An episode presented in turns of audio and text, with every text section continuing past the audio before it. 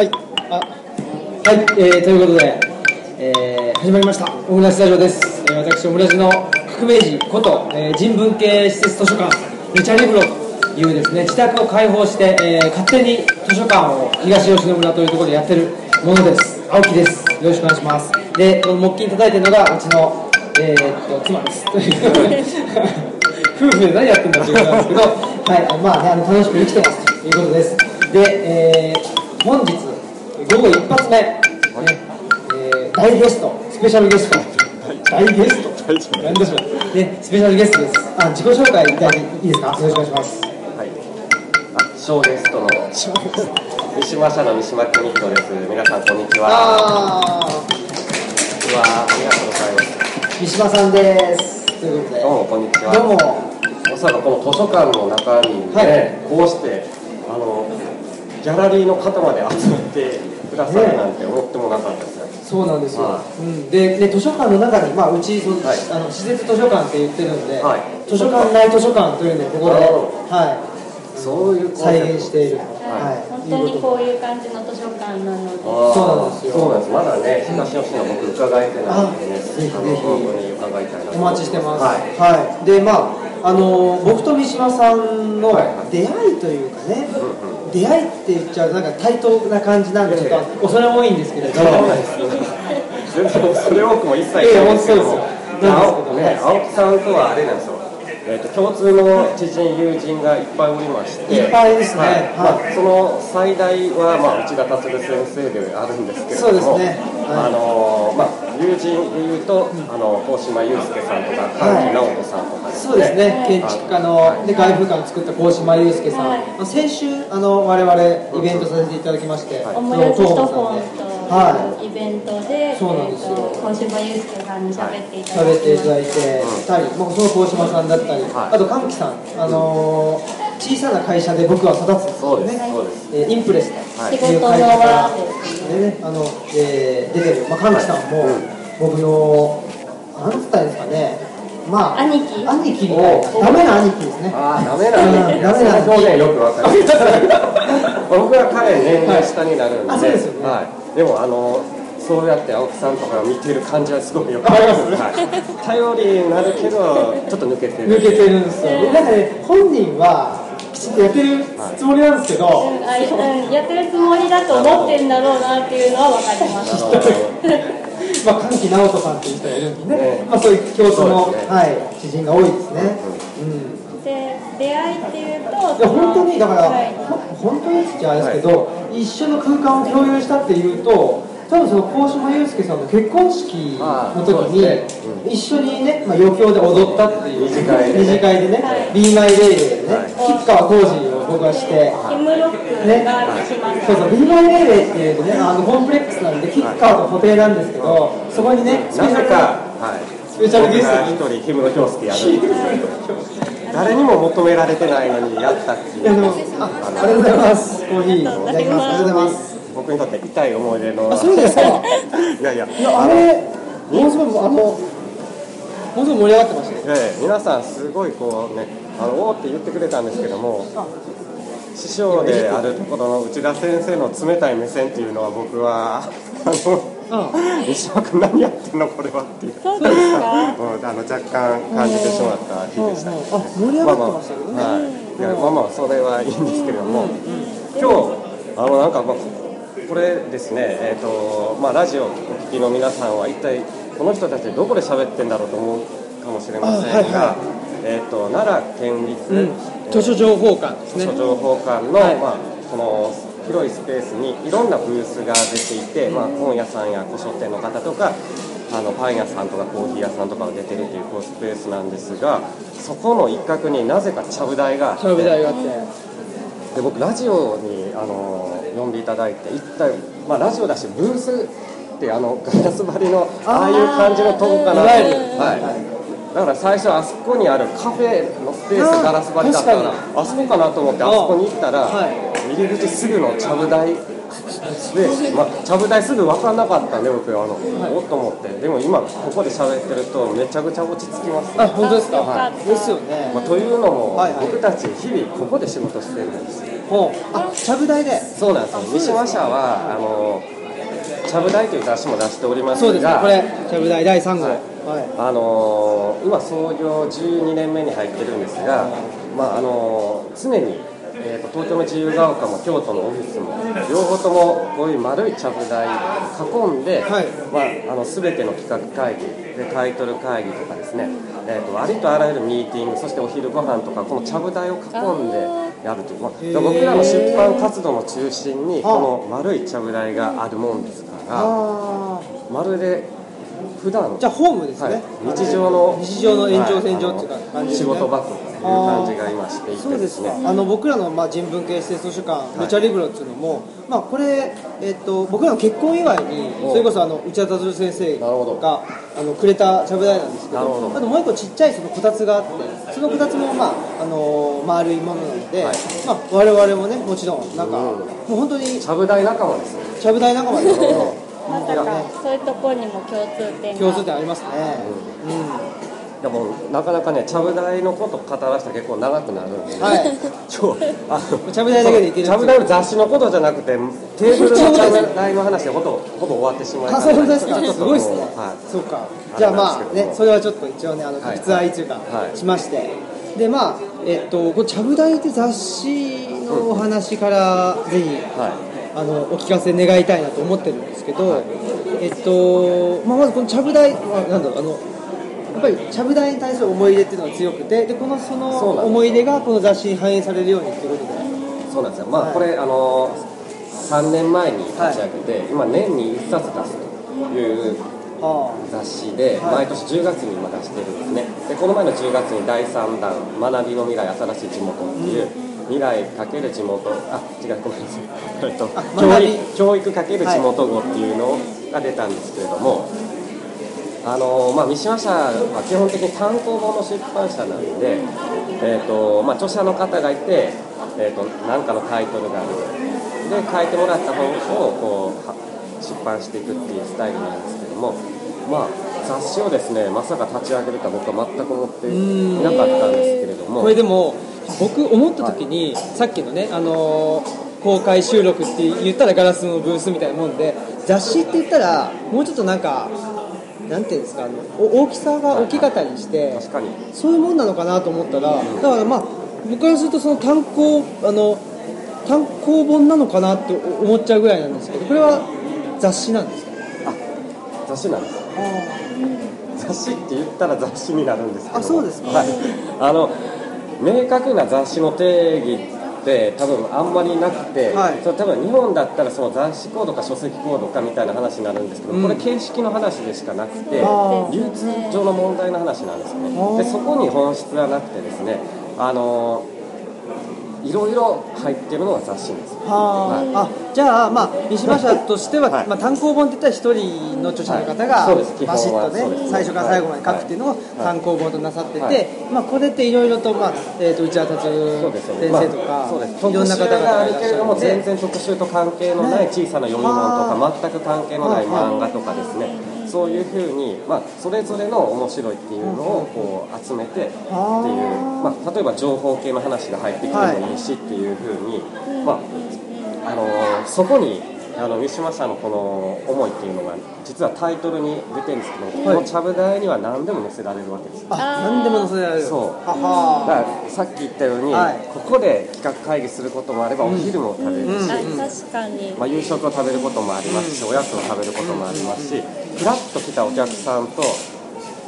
しかもよくわかんないお客さんとなんかずっと喋ってるっていう日もあったりするんですよ、うん。結構よく詰めわかんないお客さんってですね。よくわかんない。そう。でまあ、じゃあ包容力というか。そうなんです。よ何でも載せられるよっていうのあがまさに西和社がやる雑誌っていう意味ではそういうのがいいかなと思いましてまあ、雑誌名も「ちゃぶ台」というの四角いとかあの座れる人数がかなり限られますよね。あーそうそうそうそう。なんかそうなんですよ。そうなんですそれがすごいいいですよね。って素晴らしいです。いや本当ですよね、うん。どんどんね、もう人も加わっていったらね、はい。どんどんどんどん、まあ、座れるしということで、あまあにしてもですね、はい。このちゃぶ台第1号が、えーと移住と仕事でした、はいそうそうそう。で2号が何でしたっけ？えっ、と食とあえっ、とえ食とどうするしました？食と何かですね。えーはい。食と何か。あで会社号ですあ、はい。そっかそっか。あ食と会社ですね、はいで第2号あ第3号がこの地元教育地元号はい。ってことなんですけど、やっぱりなんかそのまあえーっと一貫してなんか軸のようにうん。貫かれているものっていうのはあるんですか、えっとこれどういうふうに作るかっていうのは全くあの作ってる僕も分からずにこの3年間やってきたんですよ。へでなんとなく2つのテーマを掲げてやってたんですね、はい。これ全部本当なんとなくで、うん。で、えっとまあ、雑誌を作るっていうんで、まあ、第1号からやってることっていうのはまず雑誌のこれまでの、あのー枠組みを一回外すと、はい。いうことで雑誌作りの基本っていうのは台割りを作るっていうことなんですね、1ページ目にこうしてあの関東エッセイを持ってきて2ページ目に目次が来てとかっていうふうに。で最後の仕上がりページまで全部こうやって作ってそうするとあの雑誌がほぼできた。台割りが完成したら雑誌が8割できるっていうふうに言う方もいるぐらい台割りっていうのは大事だとされてるんですね。そうなんですよ、ね。ね、航海におけるコンパスとか地図の役割ぐらいに重要だとということはコンパスを持たずに今回出ていると。そう。そうなんです。一旦太平洋の真ん中に上からポトンえらい命知らずな。あどっちだ？ろう命知らずなハワイこっち日本こっちみたい。な感じで日本全く逆ですまあ風とあのなんとなく太陽の位置とですねあそういうのを感じてやるいう雑誌作りをやるんだって。そこまでは決めてたんです、はいそれだけを決めてやるっていう雑誌作りをはい。一昨年急に急に。急にやろうと思ってやったんですうんそしたらですねやっぱりね遭難そうなしました。もう無理と思ってこんな急に荒波来たら泳げないっすよみたいな。案の定案の定ね。先人たちがはい。なぜコンパスを作ったか、か本当だ、海図をわざわざ精密に作ったかですよね。そこにはやっぱり意味と、ねじゃないと死ぬぞっていうことで。すねはい要するにそうそうそう。まあそうなんです。それでもまあすごい。でもそれでも3号続いてるっていうことそうなんですよ。すごいっすそれで結局どういうふうにやる作ったかって言ったら、はい。あのそういうものを持たずにやったんで、とりあえず会う人そして依頼して出てきたいただく原稿をそのまま並べるほ台割りは作らずに、はい。もうそのまま来た順番にあのえ一冊にしていこうと。あーいうふうにしたらなんと生きた雑誌になった。はっていうふうに僕は感じたんですね、その生きたっていうのはどういう意味かっていうと、その台割りを聖地に作ってやったらそこにある地図通り、うん。あの作っていくっていうことがある種正解なわけですね。ででまあそこに作るまでは大変だと思うんです。けど、作ったらそこである種もう、あのー予定通りやっていけばいいと。だけどこの作り方だったら僕が考えた作り方だったら最後までどういう雑誌になるかわからない。おで最後に果たして何が入るかもわからないっていう状態でやっているんでそうするとあのー一個一個の原稿をもらったり一つ一つの取材先で聞いた話っていうのが自分にとってっていう発見になってそこで聞いた話がまた次の取材先例えば小豆島で内澤純子さんに会ってるんですけども、内澤純子さんに会ってあの最近の移住事情とかっていうことを聞いて、でそれを持って次またあの広島に行くとかですね、あのそういうふうに自分のこう発見とか、まあ、思いがあのそのままこう並んでいることである種その僕が見て感動しておっていうふうに思ったことを読者の方々も追体験できると。ああじゃあまあバラバラのよ。うに見えるけどもそこにはやっぱり三島さんのそうなんですよ。少なくともい一人の編集者はそういうふうに原稿を読んだり感じていったわけなんで、だからそれがそのままこう、あのーバラバラだから特集とかもむちゃくちゃ飛んでいくんですけどもだけど時系列でそういうふうに並べることによってなんかっともしかしてこの全然違うテーマが関係してるかもっていうふうに、まあまあ、少なく僕が感じたような感じで読者の方もでそれはすごく整理されてあの理路整然として並べられてパッケージされた、い、わゆる商品を作るっていう雑誌の発想ではないです。じゃないと。でそういう商品で作られた雑誌はあのすごく分かりやすく入ってくると思そううんですけども、ね。だけど流通もしやすいでしょうしね、まあ、今日のこの、僕ら今この話してる瞬間も、はい。一応45分の収録だよって決まってるけど、45分後にどう着地するか全然分かってないじゃないですか。らないですね、あまだ考えてもいなかったですね。ね。あの着地するっていうことをね考えてもいなかった。だからこうパー話しソナリティなながらんですけど。いろいろこう喋っていくじゃん。いや着地しなくていいんですよ、だから本来空中浮遊してる。そうそうそう。だからあの始まりがあって着地するっていうのが当たり前に思いがちなんですけども、ね日常の会話とか僕らの日々って視点と終点って本来ないんですよ。ないですね。だからそういうふうに雑誌も作れるんじゃないかなっていう、はあまあ、一つの挑戦だ挑戦挑戦をしてるんですああの先去年かな、はい。あのその所さんのイベントで、藤本聡聡さんあのそれこそ、はい。えっと、インプレスからはい。魔法をかける編集。っていうのも出されている方ですけど、その方もやっぱ同じように台割りを作らないって言ってましたね。そうそうそうなんかそれもねなんかあの成り行きでどんどんこうね回っていってそれがそのまんまあのねあの雑誌になるっていう風におっしゃっててなんかちょっと公開日誌じゃないけど 若干今遭難しかけたけど大丈夫やったとかなんか全部わかるじゃない確かけどにそれめっちゃ面白いですよね。公目開日誌的地が決まってるっていう時点で、だいぶ可能性とか選択肢そうなん狭まりますよそうなんねそうなんですよ、で途中で発見したところに行ったりとかできないし寄り道もできなくなそうるんで。ですよねそうなんです大きくあの、まあ、それ三島社の会社の運営もそうなんですよえそうなんですか、はい。運営？運営もこれ運営大丈夫ですか？結構みんな不安になる。不安になります今ちょっと心配になりましたけど。目標とかあんまなくない。よくねあの創業期からあの10年後のビジョンはとかって聞かれるんですけどもあの特にありませんっていうあーいいっすね。答えていて。であのこうしてたりこうあのこうなってたりとかっていうことを具体的に言うともうそっちに引っ張られてしまそうですね。ででそれは確かに実現するかもしれないんですけどもまあ一個言ってるのはとにかく面白い本を作っていたで面白くなっていたいっていうことを言っていて例えば10年後今現時点で想像できる面白さっていうものとははるかに超えたような面白さのところにたどり着いてたいなと。もう10年後は面白さを測る、はい。その物差し自体が変わってる可能性がありますよね。いやまさにそうなんですよ、だからまあ面白い本にさえ向いていればいいっていうことでだからこういうふうにな結論に持っていくとかっていうふうな雑誌作りは全然してなくてですね、まあ、それ普段の本作りも同じなんですはあ。あの三島さんもともとまあ、はいえー会社員ではい。おられて、で独立してってこともあったと思いますし、はい。僕今その大丈夫かな？大丈夫かなあの就労支援の仕事してるんですけど、はい。はい。もうガッチガチですわやっぱり。その目標、ね？なるほど。目標目的作って、あなたどれぐらい達成しましたかみたいな、まあその方がわ分かりやすいっていうのはあるんですよね、なるほど。うん、だけどやっぱりそこへの、まあ、不満というか、っていうのもやっぱりあってのあの独立してその反動みたいなのありましたよね、そうですけども。いやでもねやっぱりね計画しっかりしてそれそりゃそう。だ通りやるのって大切。大切。なんかはしごを外されたような感じがしました。よ登ったのにね。悪い顔してたもんちょっと今。言ってやろうってひっくり返されこれは僕ができないことではあるんですよ、あ僕できないのに言うのは何なんですけど大切だと思ってるんですよそりゃそうだ。ただ個人のあの力としてはあんま不向きがあってあの向いてなくてできないんですけども大切だなと思っていて、大切なんですけどね、はい。まあだからそこで自由を感じるかもしくはね、まあ、ある程度決まってた方が安心してねそっちの方がいいかっていうと人それぞれっていうのもありますよね。そうなんです。それでですねぜひご紹介したい 目の前にちょうどあったんですけれども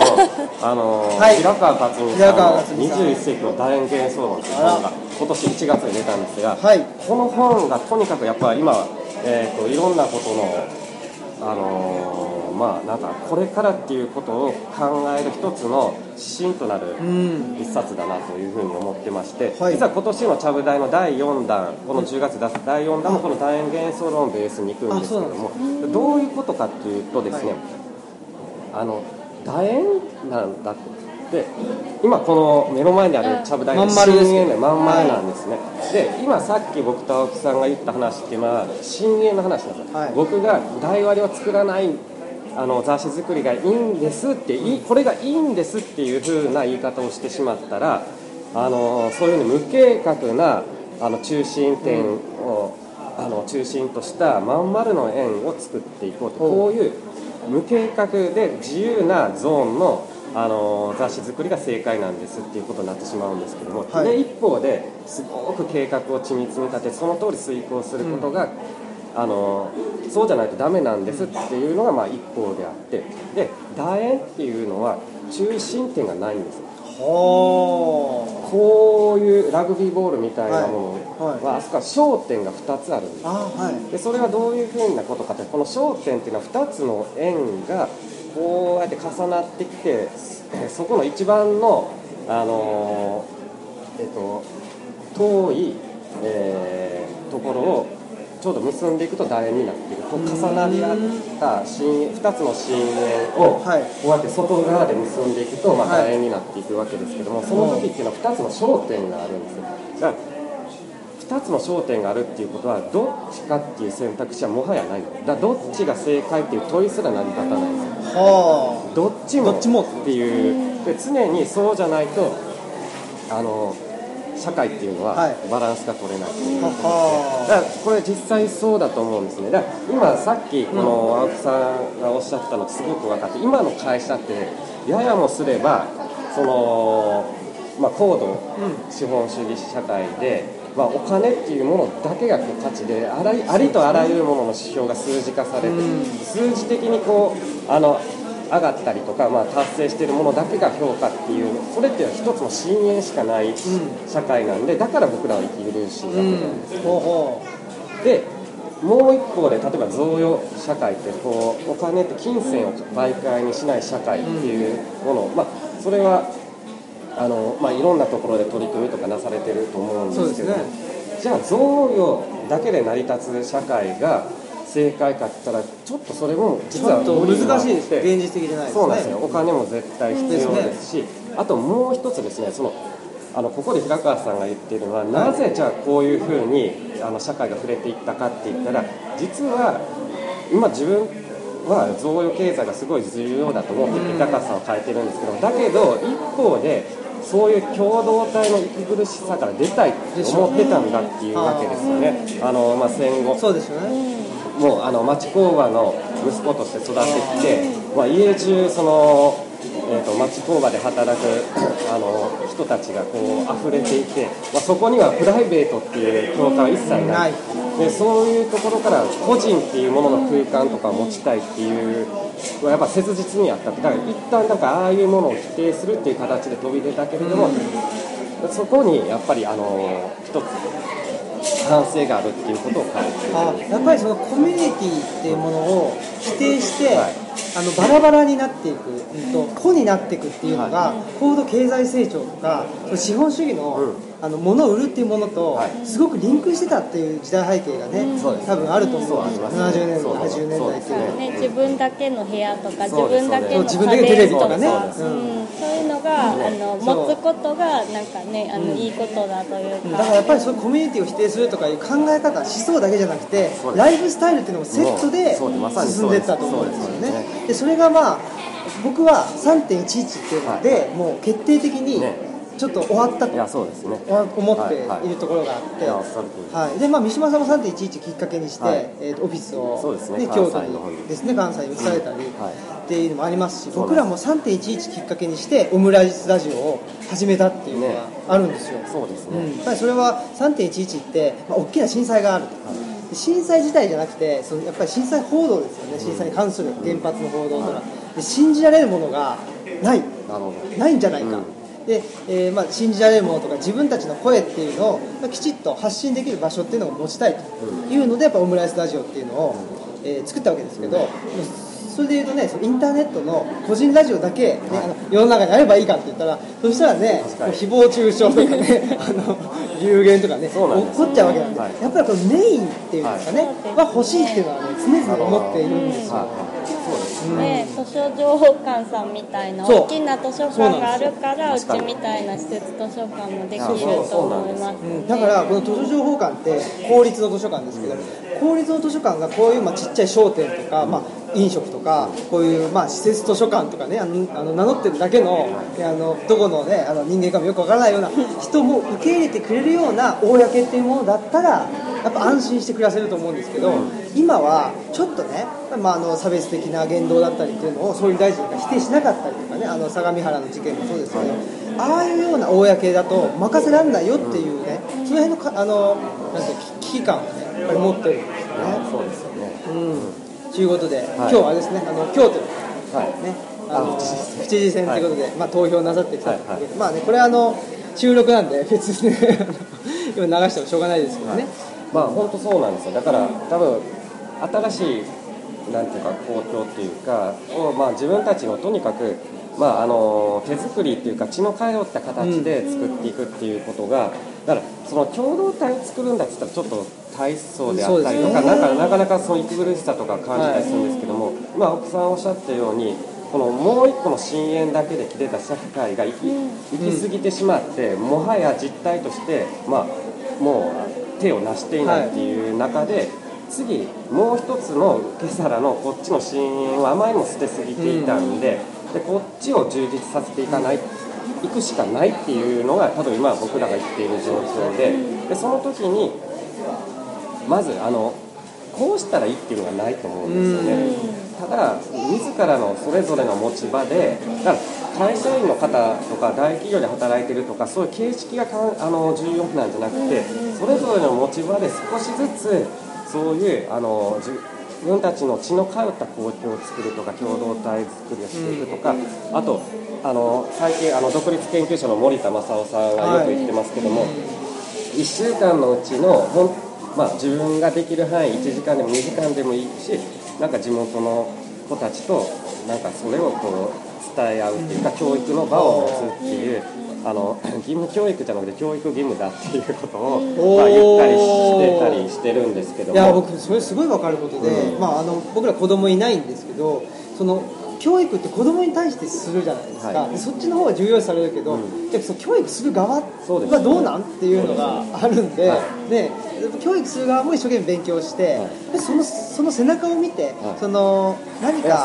ね、の方が重要な気がしますね。はいはいでまさに今回の第3弾、ちゃぶ台第3弾で教育特集をしていて、まあ、森田さんとかも登場しているんですけども、その中で、えー、と高知県の土佐町っていうところであ新しい学校を作るって言って、瀬戸さんっていう、瀬戸正則さんっていう方がないらっしゃって。先輩高校の先輩後輩。森田さんの先輩が瀬戸さんだったっていう。だけど、なんか面識が本当はないのに、ないのに。瀬戸さんがなんか久しぶりとか言ってて、会ったことないのにね、そうなんです 適当な森田さんが高1でバスケ部入った時にはバスケ部の先輩ではあるんですけどもか瀬戸さんは大学1年になってるはずなのに。久しぶりに。この前去年会ったら「おお森一!」とか言ったっていうね。恐ろしい人です。恐ろしい話ですけど恐ろしい話。記憶が何かあったんでしょうか、ねだからあの2人の対談でもまあ明らかになったんですけども、結局そういうふうに、まあ、奥さんも言ってるように今次の時代の何かってそれしかもモデルっていうのもなく手作りで手探りでやっていくしかないっていう僕時代に僕ら生きている時に学校教育とか、まあ、今どんどんどんどんすごいこう、あのー硬直化していってると思うんですけどですね、まあ、はい。不登校の方もね、はい。たくさん出てるし、ねはいでそれに対してだから先生が正解を持っていてそれその先生の正解を子どもたちが当てるっていう形はもう成り立たないっていうん。ですなぜなら先生もこの時代に生きてこれからを生きようと本当にしているんであれば正解を持っているはずがないんですだってこういうふうにどんどん人口が増えていってお金儲けをしていったらいいって経済成長していこうよっていう時代のそういうのが壊れていてこれから10年後20年後30年後どうしたらいいのっていうモデルのないところで僕たちは生きているわけですから。でそういう中で今例えば小学生だったらその子たちが20年後この社会で活躍しないといけないわけで。だから、あのその時に、あの活躍できるあのいろんなものを、まあ、身体感覚とか含めて身につけるっていうことが先生が今やらないといけないことであってこれが正解だよっていう自分が持ってるのを授けるっていう形では絶対に教育は成り立たない時代のはずなんです。うーん。いやーだからすごく難しい時代だなというふうに思うのがやっぱり、まあ、あの倫理観、はい。何がいいかな何が悪いかっていうことを一つとっても例えば自由と民主主義がいいですねというふうに、まあで特にアメリカが言ってたわけですけどアメリカ自体の国力が下がってきちゃったりそうですでアメリカ大統領がね、あんなこと言ってそのすごく、まあ、あの差別的な発言をしていったりするっていうことも一つとってもそうだし、まあ、あとロシアにしても中国にしても、あのアメリカと並ぶぐらいのパワーを持ってきちゃってると、ねまあ、日本は、ね、今までそのアメリカ的な価値観を信じていてで、まあ、アメリカがそれ,、えっと、それで相応のあの国力を持ってたためにそれでいけましたけどそのねまあ、今まで信じてきたものを一旦疑わざるを得なくなってるっていう。じゃあ何を信じたらいいのって思うんだけどそれを一人一人見つけていかなくちゃいけない。その自分たちの住んでる環境の中住んでる集団とか、ねえっと、家庭とか、えー社会の中で一個一個あの手作りしていかなくちゃいけないっていうんでえらい時間もかかるしえらい面倒くさい世の中になってきてるっていう気がしますね。はい、だからだからなんか僕は結構面白いなと思って。あ逆にね。はい。答えがないしこれ信じてたいっていうものがないし、なんかだから僕とかの人タイプはだからさっき言って、はい。その題話作って雑誌作れって言われたらうーんってなるんですけどあの勝手にしなよって言われた。らよっしゃーみたいな海に放り出されて力が出るっていう。タイプのあ一定数いると思うんですね一定数そういう人にとってはこんなに楽しい時代はないというか、あのうんどんどんやればやるほどなんかもしかして社会に役立ってるかもみたいな感じもあって。主観的には、ね、わーってあのや楽しくや、ね。面白いと思うことやってるだけなんですけども今は何かをやらないっていうことよりかはなんかとにかくそうですね。はいあの何でもいいからした方がいいっていうそうなんです。世の中ですね。はいここは道になるのっていうところをひたすらなんかこうやってあの開墾していったりとかですね、まあ、そういう行為が、まあ、あのないとそれぞれの分野産業において次のあの時代にこう移っていけないまあ、先人が作っていったいろんなものがやっぱりもうちょっと制度疲労をいっぱい起こしているわけですから各産業全てにおいて今起こっていることだから、ね。あのとにかくなんか自分の持ち場でやるっていう。でそれやるっていうのはすごい楽しいことだと思うんですよね。どうですか？いや楽しいですだって青木さんめっちゃ楽しそうじゃないですか。そうですね。でも基本は。ねなんか図書図書館作るときに、その内田達先生に言ってもらったのが、はい。あのまあ機嫌よくっていうあかそあその青筋立ててそれは違うって言ってる人の言うこと誰 も聞かないから、うん。あの楽しくやってたらみんな自然に集まってくるよっていうのと、と結婚した時にラブネストにこもってはいけないって言われてあの愛の数俊平君ラブネストにこもっちゃいけないはい、おっしゃってて、で、まあ、ね、まあ、それは 何にでも当てはまるというか、あの、まあね、そラの。ブネストって何？ラブネスの巣のことをラブネストという面白い。恐ろしいだから、まあ、それ言を。すごいですねまあ、でも、何にでも当てはまるの本かなと。当ですね。あのやっぱり開くこれでも結構あの盲点というか、はい。落とし穴の一つだと思うんですけども、はい。今例えば仕事とか何にしても好きなことやりなさいっていう、好きなこと見つけようよっていう風潮があると思うんですけども、そこをやりすぎるとラブネストになってしまうわけです。本当ですね、はい、うん。あのそうそうで結婚とかそれに限らずですね、うん仕事もでもラブネストの強さももちろんあるんですありますね。ラ ブネストの人じゃないと 作れないもののパワーってあるんですよ。ありますね。はい。まあ、アートとかちょっとそういうところもあるんですよ、いやだからさっきのえーっとまあすあのー深淵ですか、はい。の話じゃないですけど、うん。やっぱりだ全員が全員三島さんみたくとかね、まあ、あのはい僕みたく、はなんだ楽しければいいじゃんっていうふうにやってりゃいい,、ね、いいかってそれはそれでまた違ったりねして、でで楽しくやったらいいよって言われてじゃあ楽しくやれる人とだけずっと一緒にいたらいいのかっていうとそれも違うような気なが気もするしね。うんそうなんですよ。難しいっすね。いやそれね,、はい。ねあの実はこの4月に、はい。えっと「みんなのミッシュマガジン」っていうウェブ雑誌、あはいはい。これすごいリニューアルしまして、はいあのぜひ見ていただきたい。です毎日面白いを1日1本って言って1日1本だけ、えー、と読み物を公開していってるんですね。です。あのそこで三島社の話っていうのもあのちょうど昨日僕が書いてアップしたんですけども、この12年振り返ってみて三島社はどうだったかなってだから僕がそういうふうに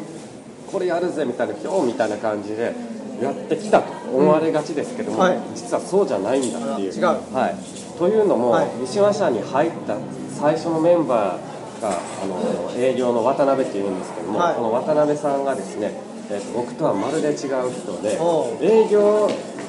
をあのや僕が編集して彼が営業するっていう営業に入ってもらったわけなんですけれども、その三島社は本屋さんに直接卸すって直取引っていう形の、えー、と出版活動をやってるんですけれども、そこで最初に出した本が内田達先生の「町場の中国論」っていう本だったんです、でもう売れに売れて、もう一冊でも多く営業に行かないとっていうタイミングで渡辺さんが毎日会社にいるんです。え？営業っつったら 外に出ていくそうなんです。よもう本当はね今ちょっとしかもそうしかもまだ1年経ってない出版社でみんな「は？誰ですか?」っていう状態だからもうどんどん挨外にね、拶うん。行かないといけないと。てどんどん行かないといけないいイミングで状況に渡辺さんはこういてもうなんかずっとパソコンの前向き合ってたけど何僕は動きたくて仕方ない人なんでいやちょっとダメやもうそろそろ営業行った方がいいんじゃないって言ったら営業やりたくないっす。営業ですよはい。ね、はい。これ1年目の実話なんですけどこれが三島さんの創業のスタートなんですスタート。はい、こっから始まってる。つまりまさに楕円なんですよ。こうやって儲けないといけない儲けないと明日がない潰れるかもしれないってもうし運転資金ゼロの段階で社員を雇うって選択肢僕はあの時して入ってもらった人なんであの1分1秒惜しんで僕は営業したししてもらわないと困るというタイミング、で全力でしないっていうベクトルに走る営 それはなぜその方をあの雇ったんですか？そうそうそういや、これわかんない。わかんない。それは今だから振り返れば、まあ最初から楕円を作ろうとしてででもも自己正当化のような気がしますけどすごいですねあそっかうそうなんです。ということに最近気がつきじゃあ例のあれですね内田先生がよく言うその2つの引き裂かれたものの中で葛藤を。もうね葛藤から始まった本当に会社の立ち上げなんて勢いしかいらんはずなんですよ。ね。もう誰もこの急勾配上がれるんですかっていうところをみんなしてうわって上がるっていうパワーが必要な時に。アクセル必要なのにブレーキ。急勾配下に向かって全力で走られるみたいな。そうするとやっぱりどっちの脚力作り作るんです筋トレをしたんですねなかなかその後ね普通の人登れないだろうみたいなところとかあ結構平気ないや平らに見えますみたいな。すごい。でもまあちょっと違うかもしれませんけど僕あの月1回大阪でプロレスのトークイベントしてるんなるほですよどはい。その時にお客さんこんないないんですよ。はい3人とか4人なのにでそこでめちゃくちゃ思いっきり一生懸命喋ってるんで こういう場でねお客さんも申し訳ないですけど一人もいなくてもこのテンションなんですよ。すごいですね、なのでそれは多分そのおかげです、なるほど。かといって別にねお客さん来ないでくださいって言ってるわけじゃなかったんで結果的にね。ねうん、なんか喋りたいことがあるのにお客さんが来ないというこの、ね、引き裂かれ裂かれてます。僕は。そうですそれは成熟をね成も熟たらしますね。もたらしてる、なのかしらでもやっぱりその結果何が重要なのかっていうと、はい。やっぱり自分の生命力が高まるそうそう。いやそうなんですよ。っていうところがポイントなんだっていうことに気づいたんですよ。いやおっしゃる通りで、だってそういう渡辺さんがいてくれたからこそ、あのなんていうか生命力が高く三島社っていうこう一つの人格というか人の,、あの生命力が高まったというか僕個人じゃないんで、はい。会社っていうのは。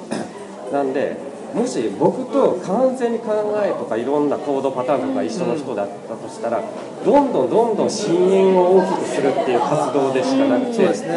裏を返せばその深淵と思想が合わない人たちは入れないっていう、ある種こう排除の論理が無意識のうちに働いてしまいかねなかったなと思うんですけども、最初に真逆に走ってくれたおかげで相当いろんな人や物やことや変なことすらもあの受け入れ受け入れる。でもそれやっぱりすごいのは その矛盾しまあね結果的に矛盾してるって分かったんでしょうけど矛盾してそうだなっていう人も一緒にその創創業メンバーで入れていたというやっぱりそのね。器というかねちゃぶ台のような。ちゃぶ台のようなというかね、何でも受け入れちゃうっていうところがやっぱりあったんですかね。やっぱりその違う全然余裕なかった。余裕がなかった 後から思うとっていう。見てよかったってことですねだからこれこれを聞いてまたねその当時怒りしかなかった。ですよね。何してんだよ。行けよ毎日。怒りで目が覚めるぐらいですよ夜中って。ねちなみにパソコンで何をなさってたんですか？いやもうなんだろ分かんないですけど。うねソリティアとしてた将棋カチッカチッねまあ、そういろいろいや営業のね事務周りをすごいやってくれてたからこそ直販っていうのはできてたんですよ。いや彼の功績のおかげなんですけども、ただまあ一方で外向きのね仕事を僕がどうしてもそっちに目がいってしまうからまあそうなんです動いてないとなんかや攻撃だってない。けしてたいタイプだったんであでもそんなのは無理で会社ってい。うのは、当然ディフェンシブの目がね、あの経理周りがちゃんと回ってないと会社は回りっこないんですから、それはそうなのに僕は攻撃の方しか見てない、うんうんなんで攻撃参加しないんだよ。だあの攻めは最大のあの守りだみたいなやつですよね。そうそうそう。あだからそれはやっぱ僕もすごい若かったなと思いますし、今だから全然そんな風に思ってないあ本当ですか？はい。いやそうなんです。あのディフェンスの大切さっていうのを僕むしろ解くタイプになってきましたあ本当ですか？今の会社で。今の会社でいうとやっぱりそのあの監督なのかそのプレイングマネージャー。プレイングマネージャー。プレイングマネージャー。はい。自分のポジションを考えるとどう,、はい。どういう感じですか、まあ、あのサッカーで考えると。どうなんですかね、えっと、1個はその昔一拠点だったらプレイングマネージャーっていうのは成り立ったんですけど、はい。今実は京都と東京っていうあ2拠点でやってるんででその時のだからやり方っていうのをずっと模索しながら来てたんですけどそれも楕円って捉えたらすごい分かるんですよ。ああそうか。そうなんですよ。でこの楕円を実際僕らが行き来しているんですね。でその初期2拠点だった初期っていうのは代表の僕が両方行くって感じだったんですけども今は去年からなん。ですけども京都の方に渡辺とかあの自由が丘から京都の来てもらって、はいで京都の責任者を渡辺にしてもらってで、えーでその渡辺さんってその渡辺さんですか？ああすごい。そうなんですよ、はい。でそして若手が京都に多いんですけどもその彼らもあの月に1回か2回東京の方に出張で自由が丘の方のオフィスに行く。そうするとこっちの両方の焦点を行き来するっていう風になってくると途端に流れが出だしたんです。あのっていうのもその京都とやっぱ東京で時の流れも違うし、うんあと実際あの本の売れるスピードと売れ数って違うんですねでそれはどっちがいいじゃないんですよねこれが話。で一大あの消費地である東京っていうのはこれ事実として変わらないわけであってその現実を見ないでは僕らの仕事も成り立たない、だけど京都だけにいたらやっぱそこまでの感覚っていうのは分からないんで特に若いメンバー20代のメンバーとかはそこが関連的にどうしてもなりがちだったのが東京でも自分で担当書店を持ったりとか、まあ、編集作業したりとかすることによってあの両方こうだんだんだんだん自分の感覚が磨かれるようになってきてなんかそういう風にするとあんまり監督とかっていう概念が必要ないんですよ。そうなん現場がそういうふうに両方の焦点でいろいろ自分で見見て聞いて感じて考えっていうことをやってくれると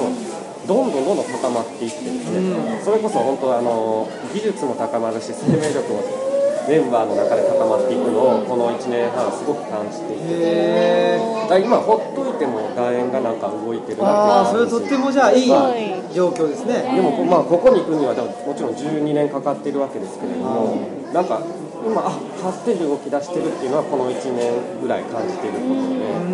はい、そうなんですよ。あじゃあそれが例えば、まあね、あの三島社ってこういうもんだとか言うと、そうです。勝手に動いてるのがはい。ちょっと気持ち悪いなとか思うこともあるかもしれないですけどあんまその西島社ってこういうもんだっていうのが全然ない分動いてるのが気持ちいいっていう。そうなんですよ。そうです。やっぱりそうなんですだから僕が監督で管理者みたいになってしまうとそのコントロール下にこうみんなが置かれるっていうことになってしまうんでそうじゃなくて基本的に僕自身もそうですけども自発的に動いて自主的に動くっていう、ねあのまあ、合気道的に言ったら場を主催するっていうことが一番あの自分の生命力を高めていくわけですからそそれがそれぞれのメンバーにおいてこう可能な状態をどう逆に僕はそこをどうやって作るかっていうことだけにまあ、あの集中すればよくてっていうことです。だから自分がそうじゃなくてあのいやこうだよとかってみんなに言ってた頃っていうのはちぐはぐっていうかあーそうです。ギクシャクしてたなっていうのをすごい思いましてだそういう機会がすごく減ってきたなっていうのはやっぱりその無理に何か一本化っていうのをせずに、まあふまあ、仮に矛盾してたものがあったとしても、それをまああの含むというかね内包するような、まあ、楕円の形をイメージしながらやっていくと、はい。まあ、こあのこれからの,、あの社会とかこれからの生活っていうのが、あのまあ、生きていきやすいのかなっていう感じですかね。はい、ということで、はい。はい。まあ、ちょうどありがとうございました やれたちょうどね45分経ちましたので、はい、では。着地できましたね。着地しました？してますか、はい。大丈夫ですか？してます。うん。多分冬してないかな、うん。冬や冬や冬や冬中冬もうねあのまだまだいっぱい話したいです。ぜひじゃあちょっとあの今度うちのあのルチャリブロの方にはい。来ていただいて、番外編をぜひ。番外編をぜひよろしくお願いします。はいということで、えー本日のゲストはえー三島社の社長ですか代表ですか？代表の三島さんでした。ありがとうございました。ありがとうございました。ありがとうございました